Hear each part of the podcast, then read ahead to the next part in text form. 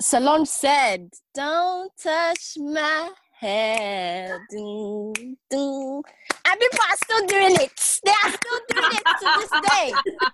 And she said within it, "Oh ma, I'm no, ma, no, no, no, ma, I'm doing a podcast." Read your books now. Start preparing yourself now. Start learning how to plait hair now. Hello, everybody. Welcome back to A Space to Be Heard. First of all, we'd like to say a big thank you to everyone who interacted with our last podcast. It's meant a lot to see all of your responses to it. So thank you for that. So today, guys, we're going to be talking about a subject that I'm really excited about. We're going to be talking about um, black hair within the dance industry and obviously in wider society. We've got some new voices on here today, which I'm really happy about. Hello, I'm Kira Brown. I'm uh, about to be a third year dancer at Laban. Hi, I'm Jasmine Smuji and I'm a third year dancer. And we'll reintroduce ourselves. So I'm Emma Green. Um, I'm about to be a third year dancer too at Trinity Laban. Olivia Neil Trenchfield. I'm going to be a third year dancer as well. Ebony here, and I'm going into my second year at Laban as a dancer. So, okay, we've kind of got some questions just to get the ball rolling today. I'll just open this up to everyone. So, do you guys find that having afro textured black hair affects your dance training and career? I think I do agree with that. I think more so, especially in uh, classical techniques like ballet. I've always struggled with feelings of confidence i think like that um i remember just simple things like i used to struggle to get my hair into a bun like as neat as all the girls with straight hair would and just kind of made you feel um not as confident i think going into class. Yeah so i used to do ballet exams and i think once i got to like year six year seven whenever we had a ballet exam i always straightened my hair. Or any dance show really to be honest. It didn't have to be ballet. Any dance show performance that was going to go on stage i always straightened my hair because i just didn't want to be the other. I just wanted to fit in with the rest of the group and not like stand out in any way. Yeah so i was reading like an article earlier called um cornrows fit for a ballerina by gabriela johnson where pretty much like it was basically about this exact issue where her daughter was going to a ballet school and it was like a majority white ballet school and she basically got told for one of the shows that she wasn't allowed to wear her hair in braids. Like even if it was in a bun she wasn't allowed. It had to be a sleek bun. And basically there was like an uproar amongst like the parents and the school where they were saying like they have to consider that it's not possible for a lot of like afro textured hairs to get a sleek style and that it's outrageous for them to expect that and not try to understand the perspective that they were coming from basically yeah i feel like since dance is evolving and ballet is evolving, you have to everything within it needs to evolve as well. Like you can't be saying, yeah, we want black people within ballet, and then say, but no, you still need to do your hair like a white person. It doesn't correlate. Sort of going back to what Olivia was saying about straightening your hair, I remember whenever you do a dance show or anything like that, and God forbid the word like French braids came up, I just think, oh my God, here we go. Like that would take me a whole day to achieve like i'd have to prep i would seriously have to do a preparation to get there and so yeah straightening your hair just became so much easier but then that's also just like trying to sort of remove your culture from the whole art yeah literally i feel like it might be hard to understand because for some people it just seems like hair but it's true like when it comes down to black hair it is about that it's about culture and you know literally the idea that we're not allowed to show that part of ourselves because ballet is apparently this like white thing, or it always has been historically this white thing. So we ha- now have to conform to that, and we can't bring our own thing to it. And I know there's a lot of ballet companies now, like Ballet Black, like that do celebrate black ballet dance specifically. But I think when you're training, especially, you're just trying to fit in. Like you haven't you haven't got to the place where you can go and celebrate your blackness yet, because you're just trying to fit in at this point. I feel like it's so hard to do that. It's so isolating to try and like conform to this stuff that we're never going to be able to conform to. Like we literally can't do slick. Like a lot of us can't do slick. So it's like that thing. Like it just makes you feel like black people don't belong in ballet, which is a horrible feeling. Yeah, I was gonna say like when when it comes to like shows, I remember being on Cat at Laban and like the choreographer would be like, okay, so we're going to talk about hair now. And then they'll be like, so, so we want a slick ponytail and like a front braid at the front. And then the woman looked at me and was like, So what can you do with that? And I was like, I can do that. No. But it's gonna be different. It's gonna be an afro puff. And uh, obviously I was the only black girl in the group, so it was awkward, but That's the thing. I feel like it's always being othered. It's like putting you out in front of that whole group. It just makes you feel different all the time. I feel like it's still the idea that we're we're working in someone else's world, if you know what I mean.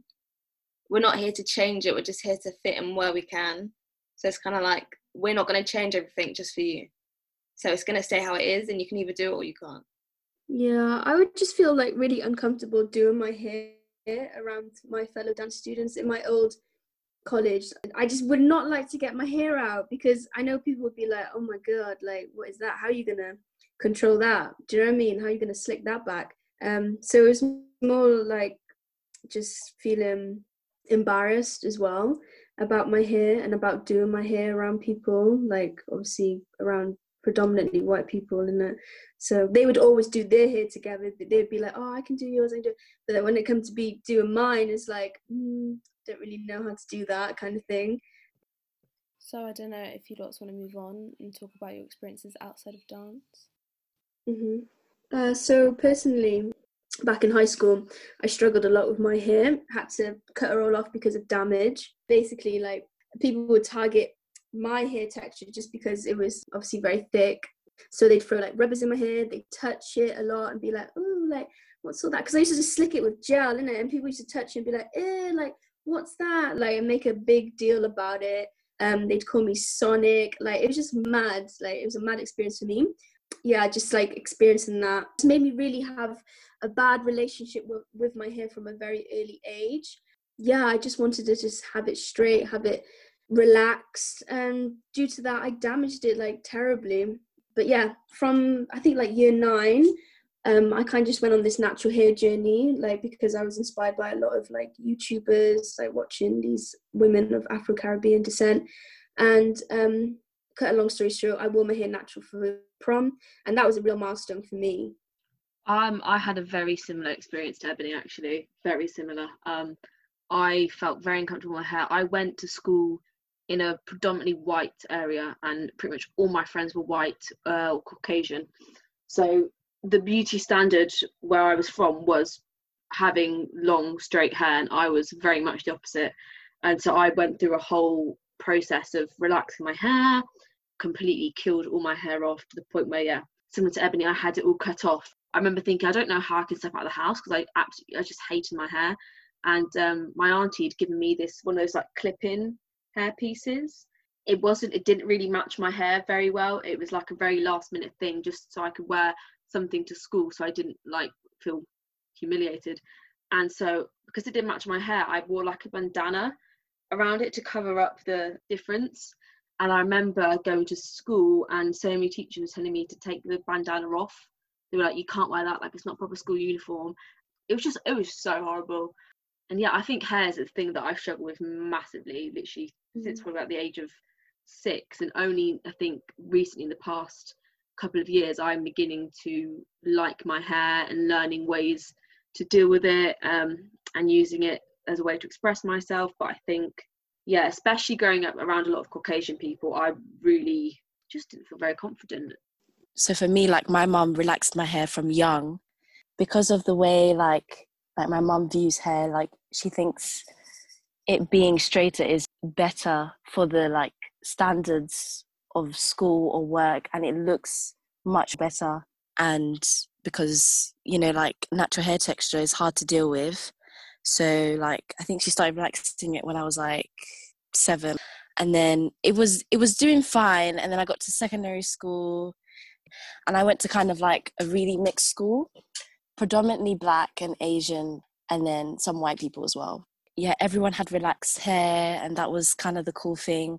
My hair got really bad, and I remember I I had to cut it all off because it was literally falling out. It was look, looking like string, like literal string, and I cut it off. I had like a little tiny afro, and I don't know. I felt I felt that was kind of like the start of my natural hair journey in a way because I hadn't seen my natural hair texture for years and it'd always been relaxed, relaxed, relaxed. I feel like it's funny because for people with straight hair, they're kind of like, it's just hair. Like, what's the issue? It's just not that deep for them. So I feel like a lot of people who don't have our hair type are going to be surprised listening back to this. When you're not in it, you can't imagine these types of experiences. I was even um, researching this case um, with this little girl called Ruby Williams. She had a three year legal battle because she was repeatedly sent home from the age of 14 for wearing her natural afro from school.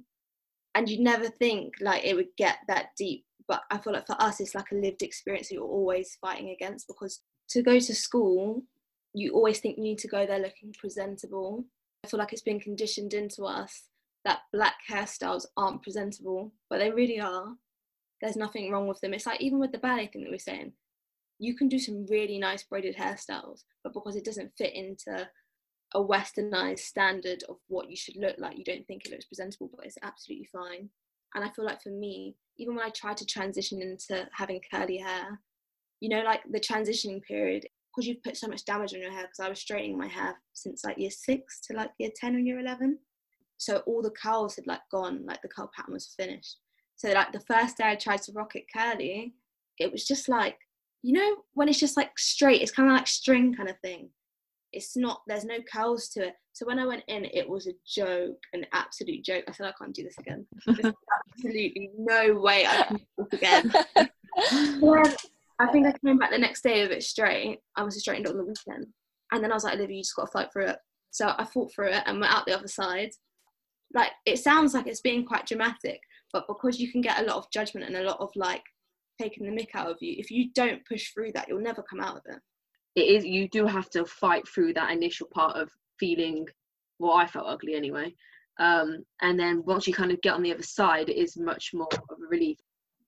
I think a lot of um, caucasian people don't actually um, fully understand the lengths i think it takes to care for curly or afro hair. Like for example, like things like going swimming or anything like that, they'll just like jump in the pool, like, oh, my hair will dry, I'll be fine, let's go out after. I'm like, go out after?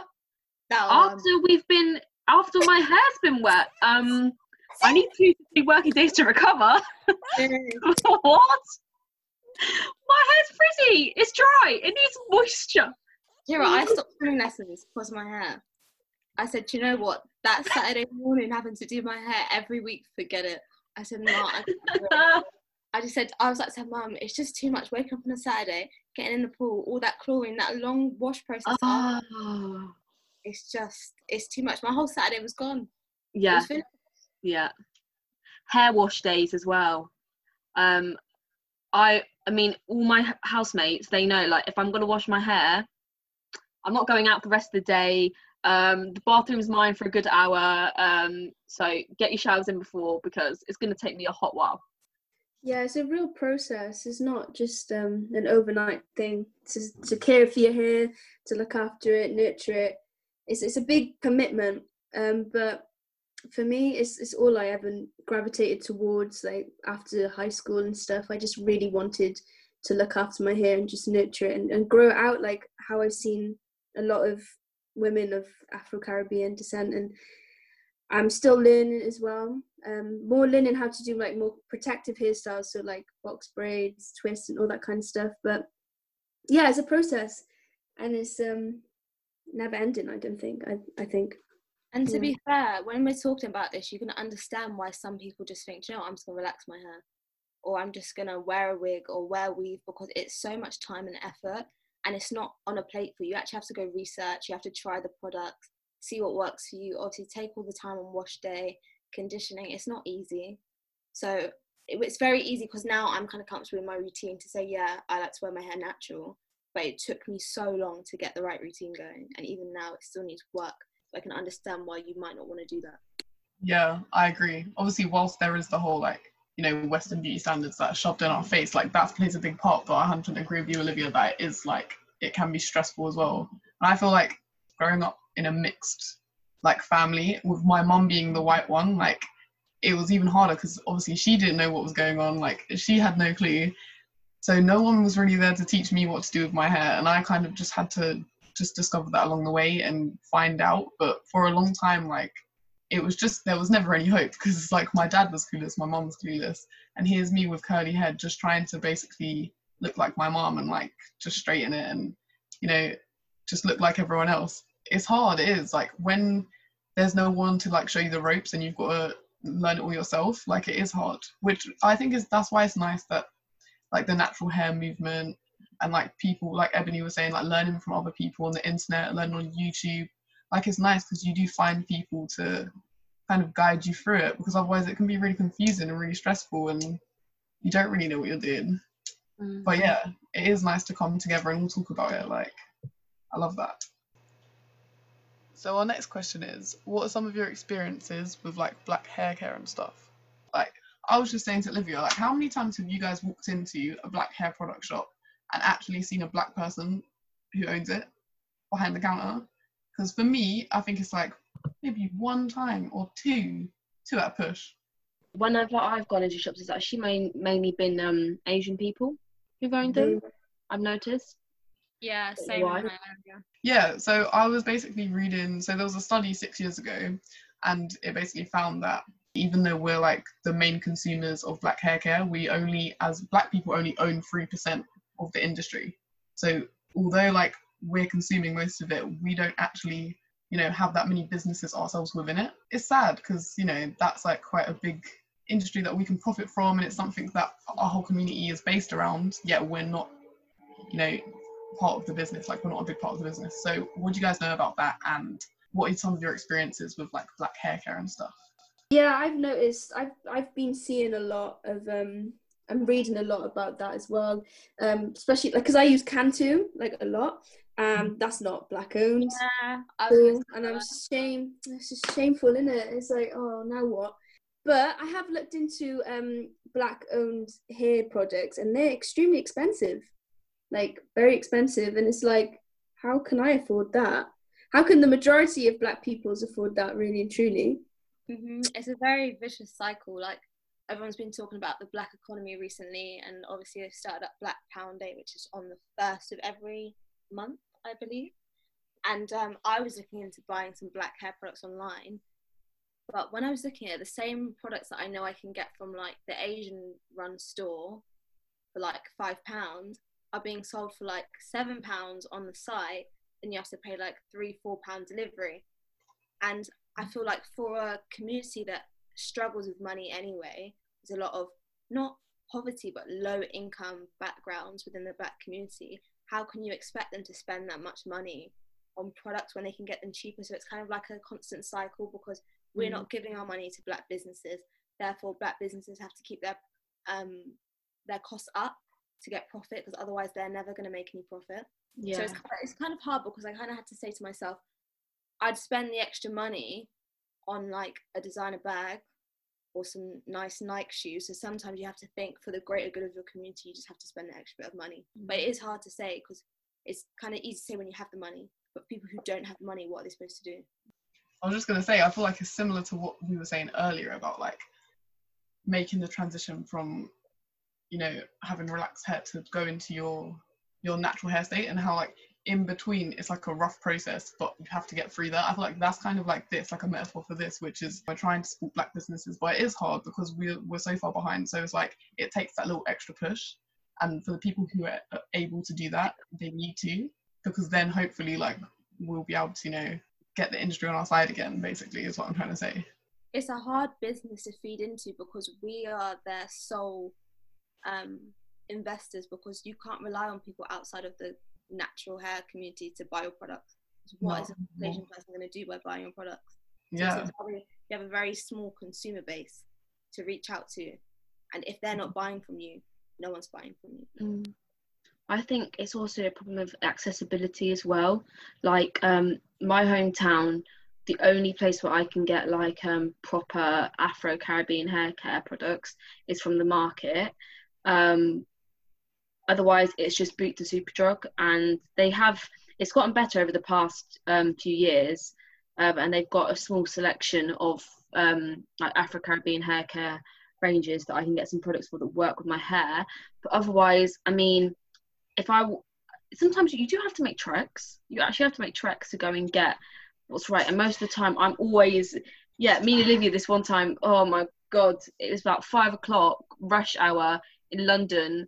I went over to Lewisham after class to go and get some haircut. I took a whole about hour and a half going from Deptford to Lewisham to get the hair products that I wanted in rush hour. Oh, it was long tangent, but yeah, I think accessibility is a is a massive issue, and um, yeah, because you just don't have the same products that you want in your your local Boots or Superdrug, and I think a lot of it is trial and error. I'm constantly finding a new product that I want to see if it works with my hair, and then if it doesn't, I've got to go and find something else, and yeah, not easy. I was just going to say, obviously, Kira, you mentioned about how they're bringing in black hair products into Superdrug and stuff. And I think that even when they're in mainstream shops, which is obviously progress, they're put in another section. You never find black hair products with, you know, what you'd class as normal hair products. So even by putting them in mainstream stores, you feel othered because I can't walk into the aisle I'm going to find Tresemme and find the products that I need.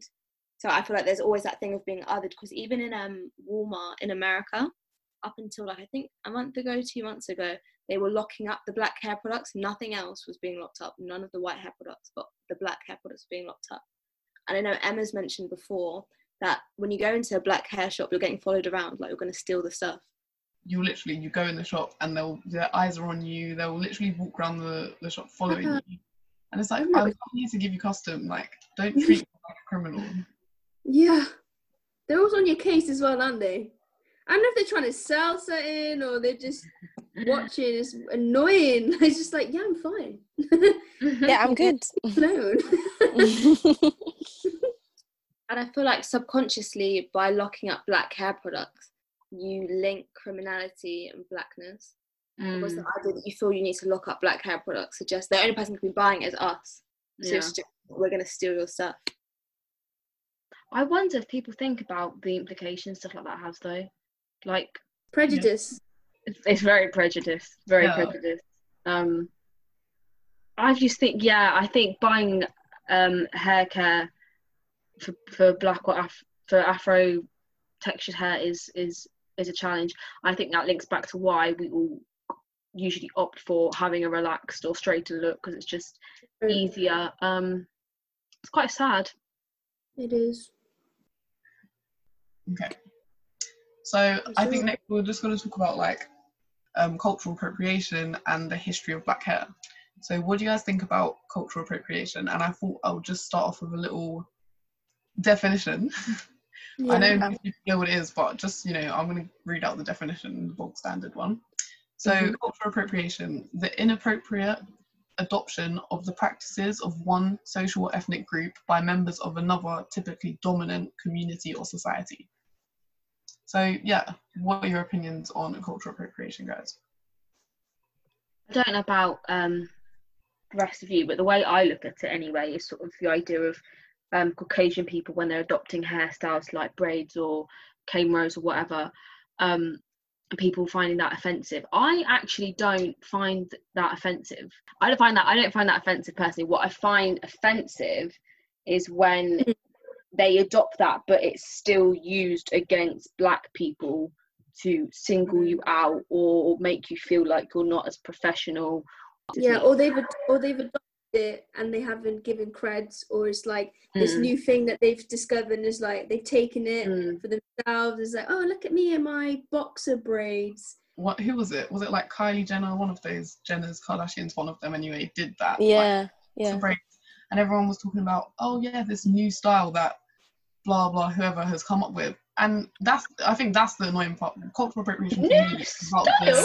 new style you know what i mean new hair that's what it is. I think it's about using something which you don't understand or mm. not educated on the history of it because all of these styles like all of these like afro-caribbean styles like hairstyles they have so much cultural baggage and cultural, mm. like, historical attachments. And mm. that's what is gets that's what gets me. I'm getting frustrated. I can't even go weather yeah. Gets me is not just doing it it's doing it and not understanding where it comes from or like the immense history attached to it like with dreadlocks like you see a lot of white guys and girls women. and girls yeah yeah like dreading up their hair doing the most and stuff and mm. they don't know what the history of that. They don't know about the Rastafari. They don't know what where that comes from. Do you know what I mean? And Mm.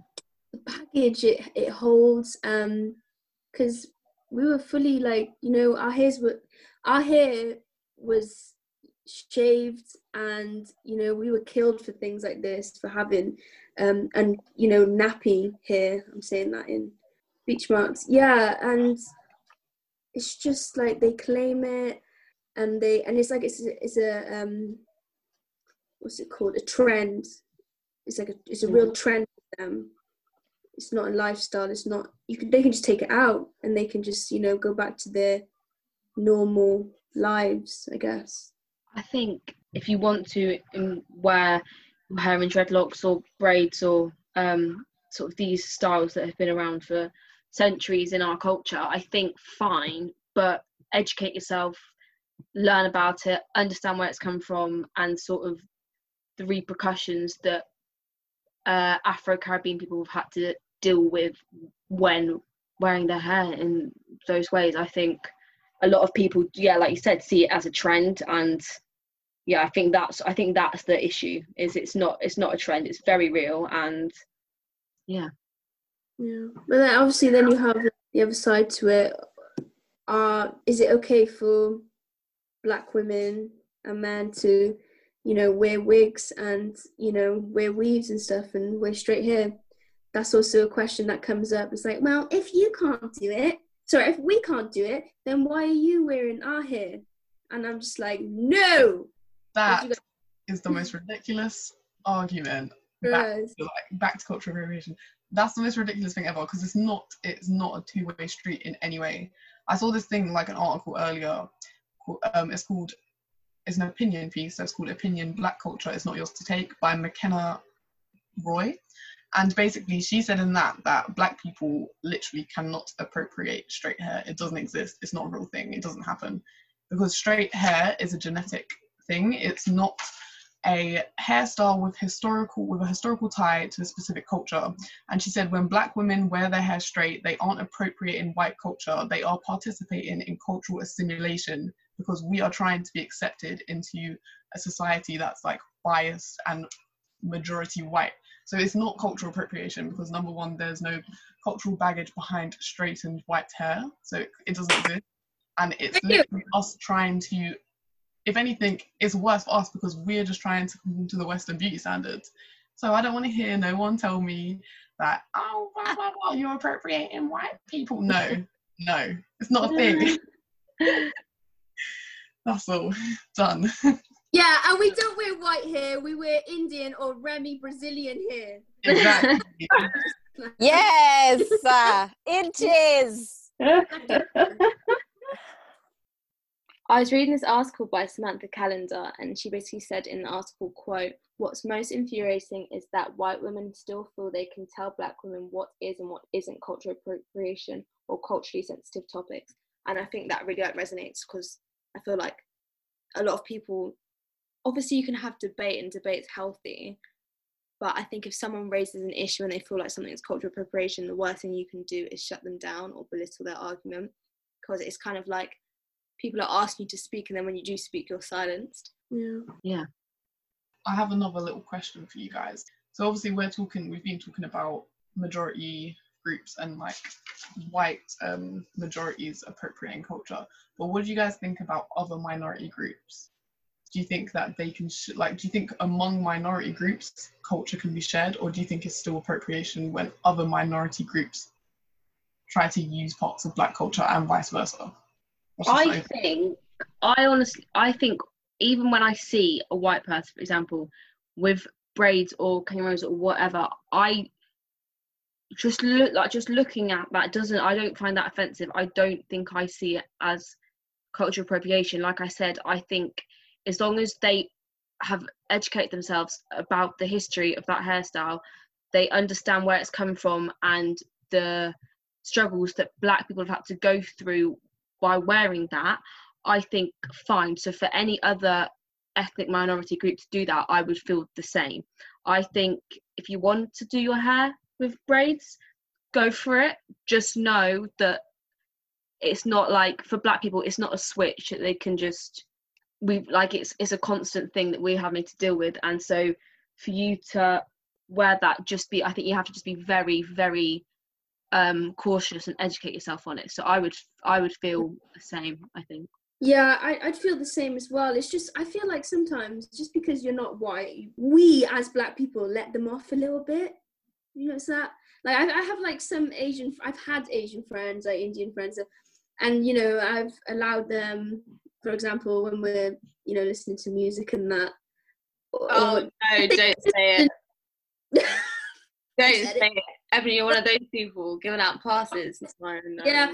um, I do know a lot of Asian people that do act, well, not that just really like you know buy into like black culture and stuff, and they obviously love our music and they you know rap our lyrics. They say the N word, you know, just because their skin is brown, but they're not of African, you know, heritage. So I feel like that's the problem. That's something that we probably need to address with them like and be like well no it's, it's not acceptable it's not cool I feel like it's like okay because you know groups of minorities have a shared idea of struggle because I feel like there are similarities in cultural struggles, but then we have to also remember there's like a massive divide between different cultures and the struggles they've been through. So it's like it's hard because it's like they get where we're coming from and we get where they're coming from, but I still feel that yeah, that can't run. Do you know what I mean? I can't think of a better way to, to put it, but it can't run because it's No. it's not like you can just pick and choose. No.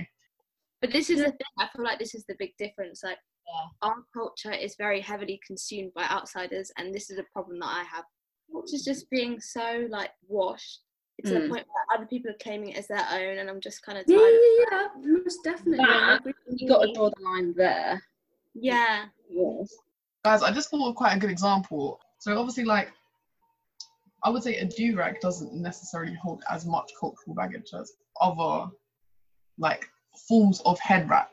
Would you agree? Like, it does. Like, I would say it's more of a, like, more modern, right, style. But I would say that because it's a head wrap and head wraps in, in general, like, hold obviously a lot of historical relevance and baggage, and the idea of covering your hair as a black person does. I would then put a do-rag in with those things and say that it has like a similar type of thing going on. So Yeah. I think they're a bit different. Like I feel like their headscarves and head wraps. That's obviously a lot to do with Tignon laws. But anyone Yeah. what Tignon laws are, they're from 1786, where um, black women were like forced to wrap up their hair because um, white women became envious because they were attracting a lot of attention from white males. But with the do rag, I feel like that's got a lot of links to criminality. Like I don't know the fact by fact history of it, but a lot of people when they think do rags, they think prison, gang, criminals. So I feel like they are they are both containing a lot of baggage, but they're a bit different. Like I feel like one one's like emotionally negative, and the other one's quite prejudiced. Yeah, like bad stereotypes are attached. But then also it is attached to the idea of just hair care, like, you know, black men and hair care. Yeah, But I was just going to say as an example, like, so I obviously saw. So I would say that only black boys should wear do-rags, and if I see a white boy wearing a uh, do-rag, I'm what are you doing? Because you don't, you can't even get waves. So I don't even know what you're doing.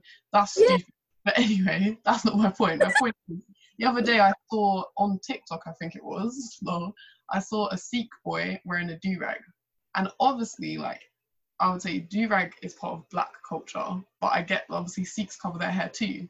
So this is what I mean when I'm talking about like there's a sort of cultural crossovers where we can relate to other people, but then it's like this question of ownership. If you saw that, would you think that's all right, or would you think no, he shouldn't do that? Because I feel like that's kind of nice. Like when I saw that, I was like, that's nice that we can share that part of our culture. but this is the thing. I feel like the sharing of culture and the cultural exchange is not equal. Mm. because if that was okay for me to partake in that on a daily basis, then I said, yeah, but if I did some of the things from other cultures, everyone would be looking at me like, what are you doing? Yeah. Yeah, yeah. Well, this black culture is cool. You can just tag on when you want. Yeah. True. I think this whole topic is actually very, like, very tricky to navigate. I think I mean, as an example, when I was a lot younger, maybe about sort of 14, I used to really enjoy wearing bindis that obviously a lot of Indian Mm. people wear. And now looking back on it, I probably may have been appropriating, but I remember from my mindset, I think partly because I was younger and I just wasn't as educated on issues like this as I am now, but I just, from my mindset, I just thought, well, they're beautiful and I would really want to wear one, but I didn't see it as that actually has a lot of historical baggage, meaning, struggle behind it. Do you see what I mean? But I don't know if the intention is always to be offensive.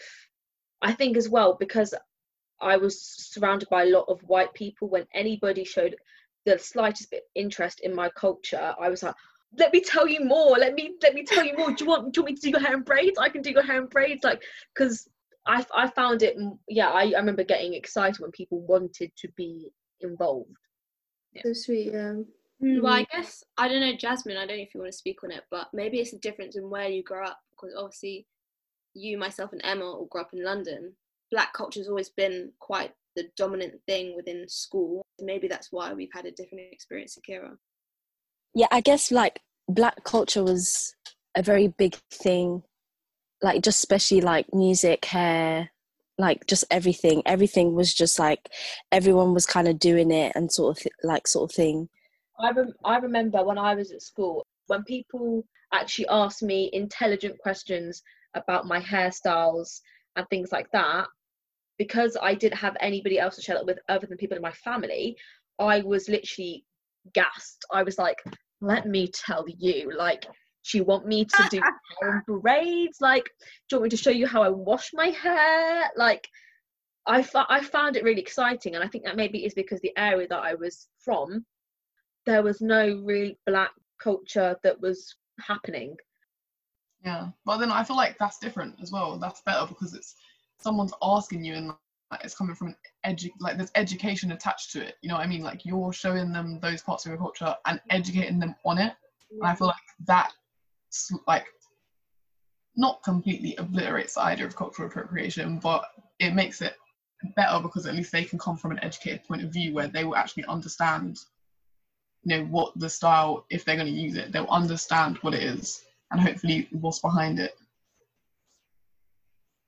yeah i was just going to add to that point and say like if it comes from a, from a place of like you know you're actually wanting to know and not just like belittling the person or being like oh why's your hair like that? and blah blah blah blah i think that's much better.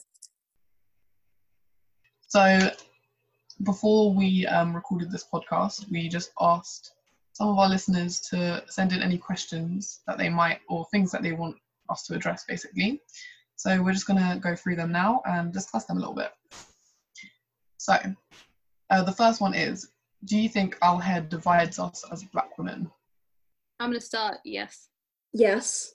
I feel like it's getting a lot better, a lot, lot better. But yes, because I feel like there's a lot of like texture discrimination in adjustment, A lot of texture discrimination. Like, I feel like sometimes people have been like to me, "Oh, you have really good hair." What is good hair? What is that? I was gonna say because like Emma, for example, um, because obviously you're mixed race, so your hair is curly but it's quite smooth in texture and stuff. Like a lot of people say your hair is like the ideal hair. I feel like that in itself is so problematic. Mm. when you guys were talking about, you know, the lengthy processes earlier, in my head, I'm thinking, well, I know I don't have to do half as much as you guys. Like, we can, I can understand where you're coming from because I feel like we all, you know, have a, a bit of a shared struggle, so we understand each other. But it's very different between like the five of us here. There's completely different experiences attached.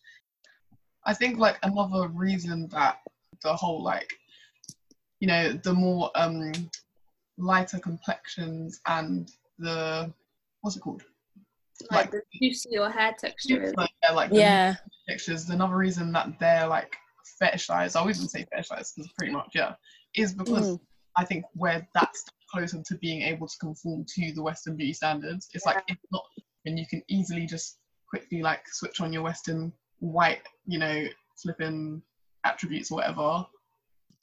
Yeah, I was gonna say like I remember being younger and um like my uh, my cousin is mixed race and i remember being like oh my gosh i really want your hair like i wished we could swap one day and my hair used to be like a lot um a lot more coarse and like thicker in a way but i mean her hair's thick too but i remember being like i felt like being mixed race your hair is much easier to deal with but i don't know i guess just that's just how i felt.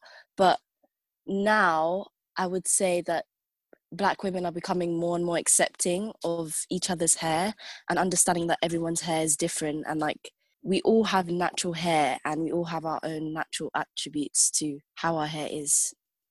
I think a lot of um, a point that a lot of Caucasian people do not understand, a lot of white people need to learn is that even that I think they kind of just see, oh, you're mixed race and you're black, but there is such like a variation from one to the other like the range is astronomical and i mean even me and my sister we're both mixed race but our hair we've got the same parents our hair is so so different. And i i do think there is this sort of notion that the lighter you are the more accepted you are because you're that bit closer to being white. Um i do often think that some of like the problems that I faced and it's it's a horrible thought to have but I often think if I was black they would have been 10 times worse and much more of a struggle but I do think we're, we're getting to a, a place now where we are becoming a lot more understanding of each other's hair and I personally love seeing everyone's different hair types and Yeah. um I think it would be boring if everyone looked the same Mhm. That was yeah, like, I agree.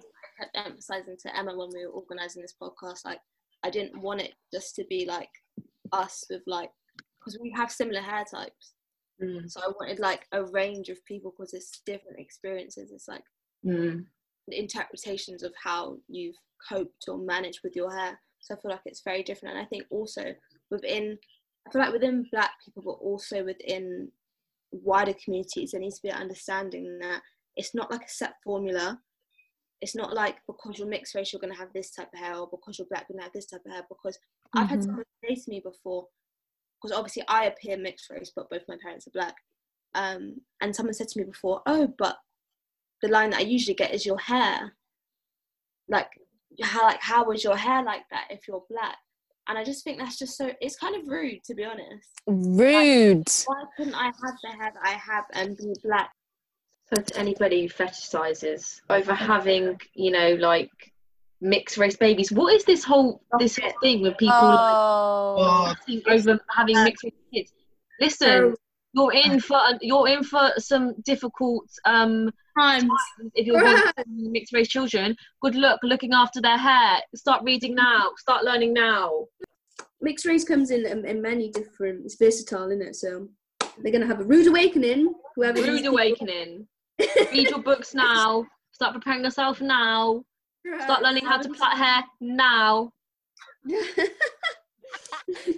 I was going to say, um, just before we move on to the next question, is I also think there's quite a division in terms of the natural hair community, which we all actually fall into because we all wear our hair natural, and then people that prefer to wear wigs and weave. And I feel like because the natural trend has evolved so much and now become the new thing, I feel like some people, none of us here would ever do it, but other people kind of look down on people who are still wearing wigs and weaves and think you're better because you're now on this whole new like self-love journey and you're now like you're you're woke and you know what you're doing and I feel like there still needs to be a respect for people who want to wear weaves and want to wear wigs because it doesn't mean just because you wear a wig you don't love yourself. Mm. I agree, man. Hundred percent. I feel like it's just such a complex matter, and everyone, like, we should just love everyone. Just love ourselves, love everyone. That's all I'm trying to say. Love everyone. Mm. okay, so the next question is: This is an interesting one. What do you think about people touching your hair? Don't touch my hair. Literally. Solange said, Don't touch my hair. Doo, doo. And people are still doing it. They are still doing it to this day. How many views on YouTube and you are still touching black people's hair. Why? Why? My teacher used to touch my hair, you know, back in my old college. Yeah, I used to have my hair on top of my head in a bun, and you know when the, you know in ballet when it used to be like lift up, he used to come over to me. He used to be like, it was like he'd grab my bun and used to just pull it up, and I'm like, that's rude. um Renee, she's not here today, but she said one time, like it's not a petting zoo. I don't walk around touching other people's hair, but I feel like it's the idea of I'm something different. Like you're looking at this whole new alien. It's like, let me just have a touch, and it's, no. it's literally embedded into history as well. Like it's written into history. Like that that did happen. There was petting zoos.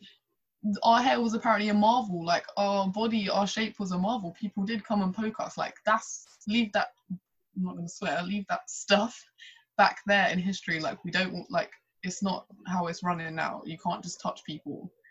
Mad how history repeats itself as well. Was it like 60 years ago in Belgium?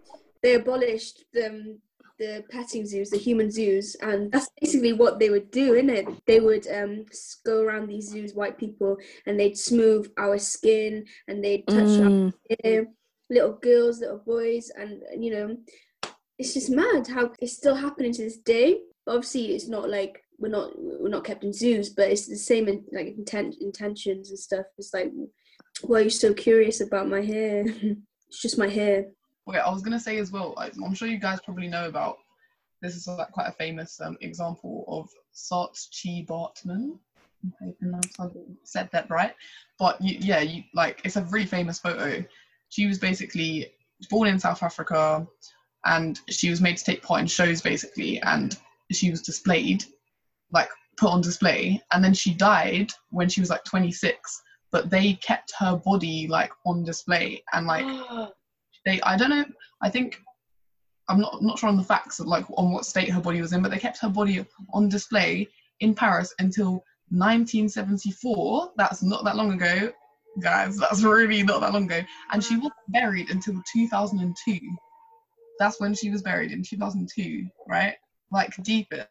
Like her body was on display still quite recently, and she's only just been given her peace by being buried like not that long ago. Deep it. Yeah, I think I heard about that. Yeah. That is so wrong. That is awful. I remember a lot of, like I I said, I think I said before, a lot of my friends growing up were white, and the amount of times they would all touch my hair and be like, "Oh my god, like, wow!" And I don't think I think a lot of people don't mean for it to come in a um as an attack or as an offensive way. I think sometimes people are genuinely interested because their hair's not like that. They might not seen hair like that before, but I think it's when all of a sudden you realise you're surrounded by about five or six people all staring at you like Yeah. you're an alien from outer space and i think it's taking a step back and actually realizing how how uncomfortable that that is and then they mind that i've got product in my hair and they've got to go wash their hands well serves you right I know. And I feel like people misunderstand that we're not attacking your intentions. Like I'm not saying you're a horrible person. You made Mm. Wanted to make me feel bad, but you need to understand how that makes someone feel at the end of the day. i think because they think oh if i make a fuss over if i make a fuss over you you feel special or something like that. But actually it's doing the opposite. You're make you're drawing attention and sort of you're adding on to this idea of being the outsider because oh you're so different. So let's all have a show and tell We don't want to feel special. We don't want to feel like a spectacle. We don't want to be part of your fetish. We just want to live our lives normally and not have you poke up our hair. That's it. Simple. Honestly. yes Simple, simple, simple. Okay, so this is not really a question. It's just like something someone wanted us to address. So they said the negativity towards shrinkage and the obsession with hair length, how we feel the need to prove our hair is actually longer in our non-natural state, e.g., when pulled, stretched, straightened, or wet. I feel like that could be around the assumption that black people's hair doesn't grow. So I feel like you're always in a constant thing to prove, look, no, no, no, I do have long hair. Because I remember even when I, I used to have like hair down to my back and people used to say that my hair wasn't real. I literally be like, why couldn't it be real? And they're like, no, no, no, black people don't have hair that long. And I was like, oh, but I do. So it's a fact i think it happens to all of us just our hair does it it shrinks when it's Mm. dry but um I think yeah, it's like going back to the Western beauty standard. I've always wanted longer hair. I don't feel like I should feel ashamed that I always strive for longer hair, but there is definitely something wrong with trying to prove to people that my hair has grown. And still to this day, when I pull my hair out to its full length, everyone goes, "Oh God, your hair is so long." I'm like, yeah, And yeah, I was just gonna say, like, from like an African household type of thing, the belief is that the same thing, like black girls can't have long hair, and like if someone does have long hair, um, my mom or anyone else will be like, no, they're mixed race. They have, they have white. They have white in them somewhere there. That's why their hair is long. Like their hair, their hair can't be long without them being mixed race or some sort of other, some sort of other like relative Racial. that isn't black. Yeah. All hair touch textures can be long if we look after it. It's just our hair Mm. grows in like obviously a coily curly nature, so it's gonna it's gonna shrink up. It's gonna naturally like look shorter when it's you know just washed and dried up. How do you guys feel about um, people when they sort of idolize people like Beyonce or Rihanna who often have, I mean, I've seen them both with hair down past their bum, and people kind of like, well, why can't your hair be like that? Obviously, they're wearing weaves or wigs, which is nothing like nothing wrong with that. But how do you feel when sort of that is kind of like a standard that we're like trying to get to? I feel like, like we said earlier, it's your own personal choice of how you would want to style your hair. But I agree with you, Kira. Like, I do think it's problematic that the majority of yeah prominent black female figures don't have natural hair. And I'm not saying that that's anything against them, but I, with my little conspiracist mind as well, would not even be surprised if they had no say in that and that was all marketing. Do you know what? I actually believe it is that because I was watching this video about Alexandra Burke, who won X Factor when she was 19, and she was signed to Simon Cowell's record label. And they told her she couldn't have braids or an afro because she had to have hair that would appeal to white people so they could understand her better. So I think that really is a thing. Yeah, there's just a lack of representation. It's not good enough. Okay, so the next question is Does anyone get embarrassed when the products in their hair leave marks on the studio floor when we're dancing? All the time. And I'm so glad this question Yes. up. I honestly believe all the slippery patches on the dance floor Um, probably from us. So apologise. And it's funny because it is when I deal with it by myself, it's really embarrassing because you feel othered. But when I'm with you lots, it's not embarrassing because that's just normal. Do you know what I mean? And there's nothing that Laban can do about it. It's not like we can bring it to the head office and be like, um, there's a problem with your floor because there's nothing wrong with their floor. But it's just Mm. you don't understand because I think within like Caucasian hair, oil and grease is a bad thing. Do you know what I mean? Like that's like you don't wash your hair enough, so you get greasy and oily hair. But for us, we put products in our hair because our hair's dry. We need Yeah. people in. Mm. Okay, and then the last question Have you ever felt like you had to change your hair for a job or interview or an event or had to tame it? I sometimes feel that I I'm not to I wouldn't say change it. I think so I'd say tame it. Like I don't think I I feel like I wouldn't be able to wear my hair like completely loose or like in a, like a high pony or something like that. If I was going for a, a job interview, I don't know why. I just wouldn't feel very. I don't know. I wouldn't feel comfortable. I don't think. Same here as well. I would um, I wouldn't change it. Like I wouldn't completely put another, you know, like a, a, some women would put wigs on or install a weave. I would I would like slick it down or I'd put it in a low bun or something like that. I even do that on a regular day basis for dance. Like I, Yeah. you know, Yeah. just because it's easier and easier quotation marks. Um, but yeah, I think like I probably wouldn't wear braids if I was going to an interview. Or I'd, I would second guess it. But you know what? Maybe I'll just next next interview I go to, maybe I'll just do it anyway. But I probably wouldn't, sadly enough, which is stupid. Well, there was a study by the Perception Institute in 2017, and it said that one in five black women feel social pressure to straighten their hair for work, and that was a quote, by the way, and are much more likely than white women to feel anxiety over the issue.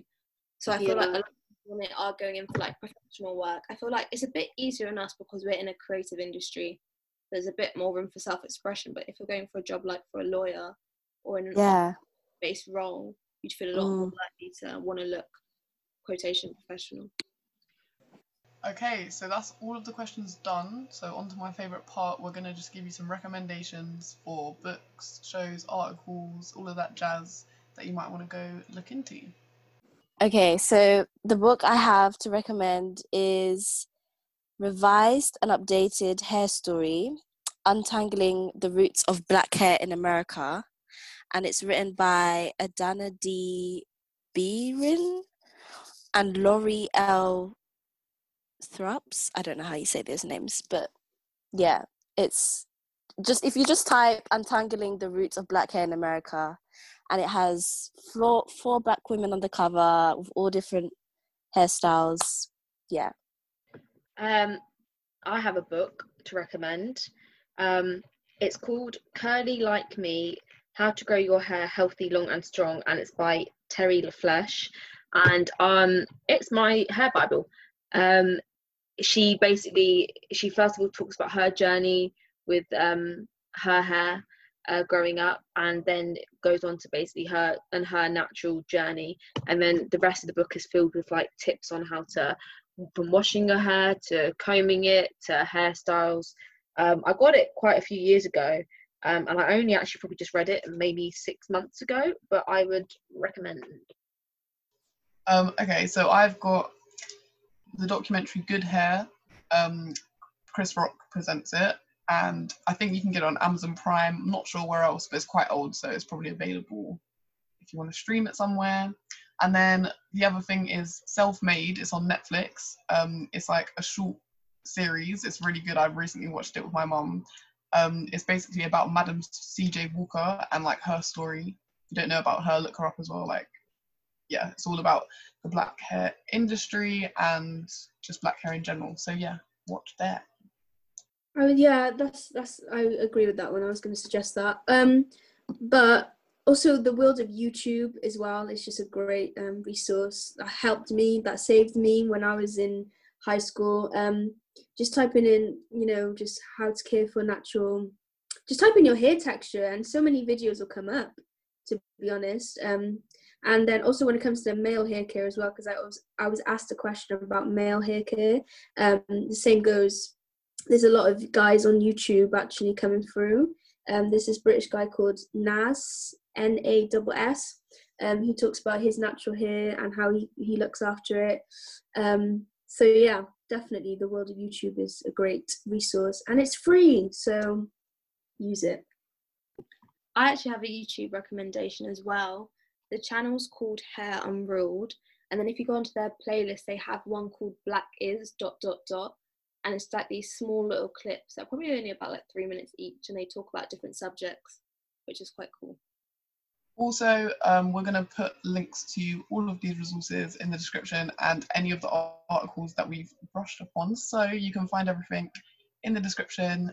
Yeah, pretty much. So, guys, I guess that's it. Thank you so much. I feel like that's my favourite one so far. We've only done two, but that's still my favourite. Mm, definitely. Um, yeah, thank you so much for listening, um, viewers. Um, hopefully, we can um, keep this ball rolling and come out with new topics to talk about. Thank you. Bye. Bye.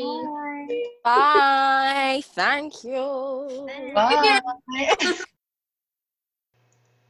Thank you for listening once again. I thought that this little nugget of wisdom from Jasmine would be a nice outro. So here you go and have a nice day. I guess what I'm trying to say is that it's a journey to like grow to love your hair and to get to know it more because it's a very different relationship than just oh this is just hair on my head you know